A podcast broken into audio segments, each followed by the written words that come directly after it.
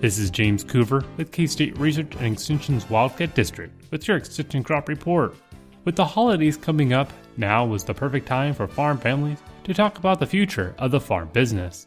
The aspect of passing the farm from one generation to the next requires a great deal of planning, preparation, and communication in the process of farm succession. As an extension ag agent, I've heard a good number of stories about farm succession that did not go as planned. Families not communicating and a lack of understanding about taxation and law are the primary difficulties to overcome. A webinar will be held on Monday, November 29th at 7 p.m. with Roger McEowen, who is a professor of law and taxation, and he will speak on the laws and tools that farmers and ranchers can use in estate and tax planning. This webinar is being hosted by Women Managing the Farm and is free. Registration can be found in the events section of agmanager.info website. If you are hearing about this after November 29th, I'm sure the webinar has been recorded for later viewing as well. If you're having trouble finding the registration, please contact your local extension office and we'll help you out. While Dr. McEowen will be talking about the technical and legalistic side of farm succession, farm succession is a long process that involves beyond all else communication. Starting off with the knowledge of what goals of each family member are, and most importantly, is farming what the next generation wants to do. There needs to be a communication of wants, needs, and hopes. It is the discussion of concerns and desires from each family member. This step needs to be said out loud and can change in time. It is also important to know the capabilities of those involved in the farm transition. Each generation will have different strengths, and the operation will change to match the abilities of the individual. It is inevitable that the operation will change from one generation to the next. Part farm succession is getting into the gritty details of the operation. Where the operation is financially, what are the current contracts, and where are all the assets held. Full disclosure of financial positions is very important. The next generation needs to know of the inventory and production capabilities of their operation and knowing if future plans are financially possible. Big ideas are great, but it all needs to be planned out in a detailed business plan. On the legal side of estate planning, wills and trust needs to be written and paperwork needs to be identified. Often, this step will involve a lawyer or a legal professional at some point. From the state's point of view, only that that is in a contract is real. Lastly, develop a timeline spelling out the details, as it is easy to put much of this off. It takes deliberate effort to make farm succession happen successfully. And again, Roger McEowen's laws and tools that farmers ranchers can use in estate and tax planning will be held on November the 29th at 7 p.m. You can reach me at 620 724 8233. This has been James Coover with your Extension Crop Report. Next up, we'll have Wendy Powell, Livestock Production Agent for the Wildcat District. Your livestock production agent with the Wildcat Extension District. Most cattle producers have had a calf that's no longer able to nurse its mama. Possibly the dam has died or maybe rejected a twin. Regardless, feeding a bottle multiple times a day can be rigorous at best. A newborn calf that's been orphaned must receive colostrum. Calves are born with little defense against disease. Colostrum is from the first milking of a cow after calving or available commercially. This liquid gold provides the calf with important nutrients and essential antibodies. Within the first hour of birth, a calf needs 5 to 6 pints of high quality colostrum. The timing of colostrum intake is important because of the gut's ability to absorb the antibodies. Within 6 hours after birth, the stomach can only absorb two thirds of the available antibodies. By 24 hours, the absorption capacity is reduced to just 11%. Also, at 24 hours of age, the digestive enzymes break down and digest all of the antibodies. Day 2 and after, calves can be fed twice a day with a calf bottle and calf nipple. Milk replacer powders are reconstituted with warm water and make an excellent and oftentimes economical liquid feed for baby calves. During the first three weeks of life, calves should be fed a milk replacer that contains all milk proteins made from dry skim milk or whey products. Milk replacers should contain 18 to 22% crude protein, 10 to 22% crude fat, and less than a half a percent crude fiber. These commercial milk replacers should be mixed and fed according to the manufacturer's directions. Within four days, a calf can be introduced to calf starter and fresh, clean drinking water. Calf starter is a very palatable feed with adequate protein, minerals, and vitamins, and a coccidiostat. During the first couple of weeks, calves will just nibble at calf starter. Only give about 6 ounces and remove the remaining feed daily. At 3 to 4 weeks of age, this intake will increase considerably. Feeding calves free choice water will increase feed intake and weight gain. Hay shouldn't be offered until calves are weaned from the bottle. Calves can be weaned from milk when they're eating about a pound and a half or two pounds of the calf starter for at least three days in a row. This means the calves shouldn't be weaned based on age, but rather based on their feed intake.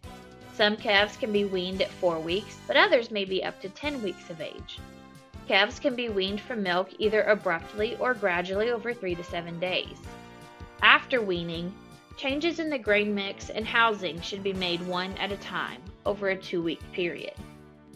A bottle calf will not have the benefit of its dam's milk with continued support of immunity, so it's critical to keep the calf in a clean environment the calf will be vulnerable to diseases like coccidiosis and scours.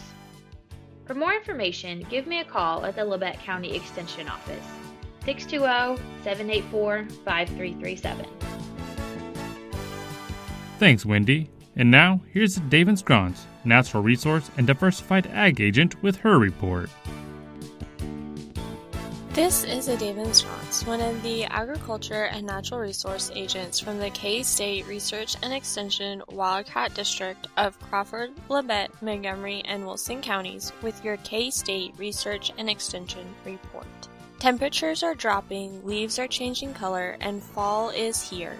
This signifies a big change in habitat and life cycle for many animals. One animal that I would like to focus on today is deer. I would like to bring an article written by the Kansas Highway Patrol to your attention as they have done a fantastic job in summarizing the dangers that deer present to motorists during October through the end of the year and what you can do to help keep you and your family safe while you are driving. The Kansas Highway Patrol states that deer activity on and near Kansas roadways poses a seasonal traffic hazard because deer breeding season runs from October through December. Law enforcement officers routinely investigate a large number of vehicle deer crashes this time of year. The Kansas Highway Patrol advises all motorists to be aware of this potential danger and to use extra caution when driving.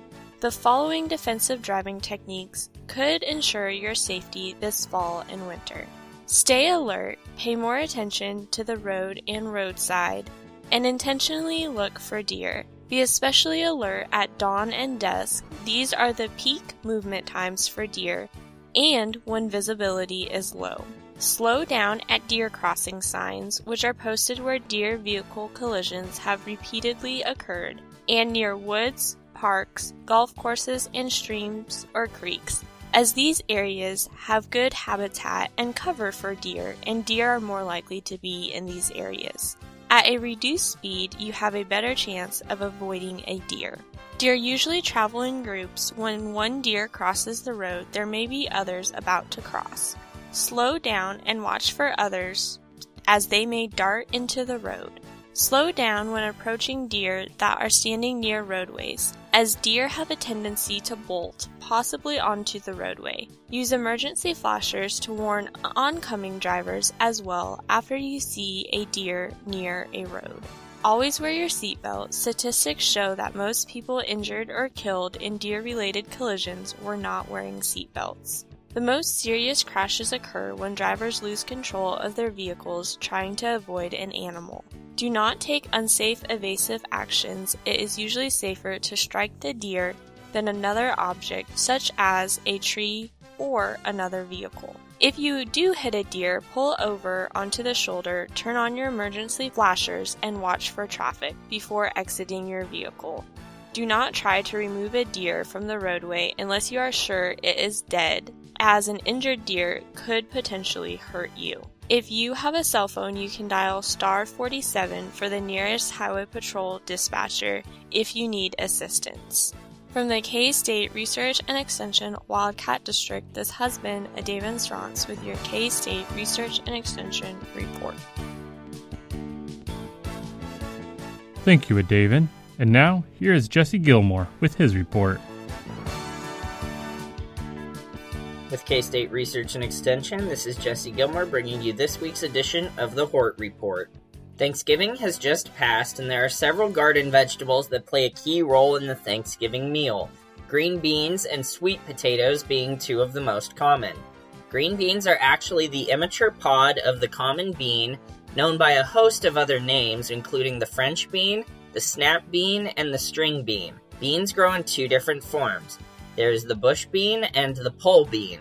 The bush bean grows to around 2 feet tall and then stops producing beans. Pole beans are vining beans that grow throughout the entire season and will need a trellis, cage, arbor, or fence to climb.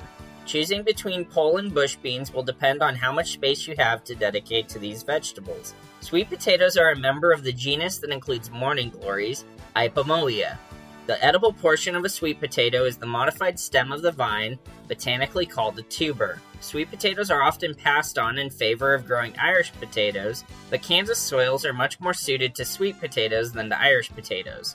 Sweet potatoes do not require an acidic soil, instead, growing comfortably in soils close to or even slightly above a neutral pH.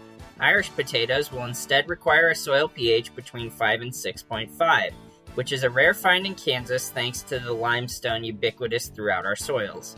If you want to grow potatoes but find that your soil characteristics won't cooperate, sweet potatoes are a worthy, easy to find and grow alternative. Some homeowners will already have sweet potato vine growing in their garden beds as an ornamental plant.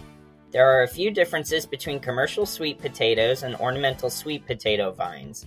Vines are bred for their ornamental characteristics with no concern for the size or taste of the tubers. So tubers harvested will be smaller and less tasty than commercial sweet potato varieties. However, ornamental sweet potato tubers and leaves are both edible. If you would like more sweet potato vines in your landscape, all you need to do is take a 4 inch cutting of a vine, dip the cut end into a rooting powder, and then place it into a growing medium. Cuttings should root and produce new plants for relocation into a garden bed or container. The last major horticulture crop important to Thanksgiving is the cranberry. Cranberries are evergreen shrubs that grow in acidic soils of Canada, New England, and the upper Midwest. Cranberries are even more pH dependent than blueberries, meaning that growing them in Kansas is a near impossibility and certainly not for the faint of heart. If you want to try growing cranberry bushes in Kansas, a soil test and a lot of elemental sulfur will be necessary. In the north, cranberries are flooded off the bush once ripe and then harvested out of the newly formed bog. They are then processed into juice, dried like raisins, or boiled and mashed into the cranberry sauce so often enjoyed during the fall holidays. For more information on growing these horticultural crops, contact your local extension office. I can be reached at 620 724 8233 or by email at jr637 at ksu.edu. Once again, this has been Jesse Gilmore bringing you this week's Hort Report. Thank you, Jesse, and thank you for listening to K State Research and Extension's Wildcat District Ag Team on KGGF 690 Radio.